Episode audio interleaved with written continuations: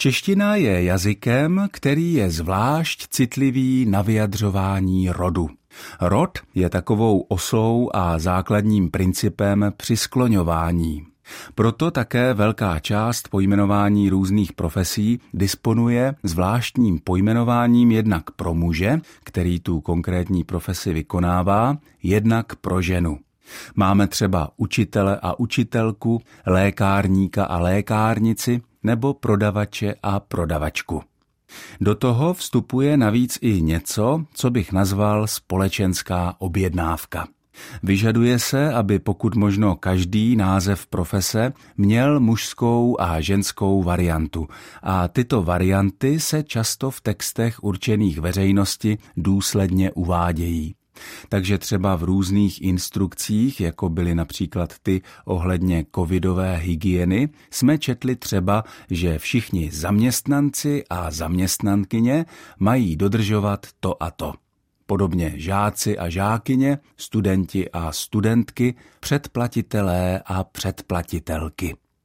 Ovšem existují případy, kdy toto takzvané přechylování, tedy vytváření rodových protějšků k nějakému pojmenování profese či společenského stavu, nefunguje. A nebo trochu vázne, má nějaké problémy. Ukázal bych to na příkladu slova baletka a názvu pro mužský protějšek baletky. Totiž mezi lajky, běžnými lidmi, návštěvníky divadla, se běžně těm mužům, kteří tančí v baletním souboru, říká baletáci. Jenže slovo baleták, na rozdíl od slova baletka, zní nějak špatně. Potíž bude v příponě ák, která je v češtině expresivní, tedy není neutrální.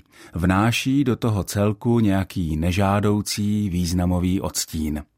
Proto také ti muži, kteří se profesionálně věnují baletu, termín baleták prostě nepřijímají a přejí si, jak jsem si ověřil, aby se jim říkalo prostě tanečníci. Škoda, že se neujal pozdně obrozenský termín baletník, tedy muž, který se věnuje baletu.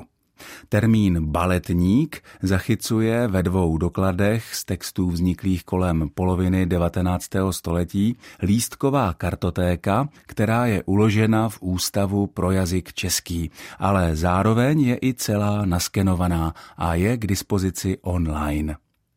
Je zvláštní, že se neujal přesný mužský protějšek termínu baletka, protože baletní soubory byly a jsou smíšené.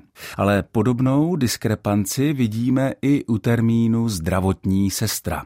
Také ve zdravotnictví pracuje velké množství mužů, kteří nejsou přímo lékaři, ale pečují o pacienty.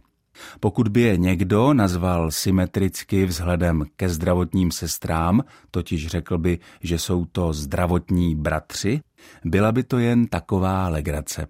I v jejich případě se sáhlo k náhradnímu pojmenování. Podobně jako je protějškem baletky tanečník, je protějškem zdravotní sestry ošetřovatel. Od mikrofonu ze studia Českého rozhlasu v Olomouci se s vámi loučí Ondřej Bláha.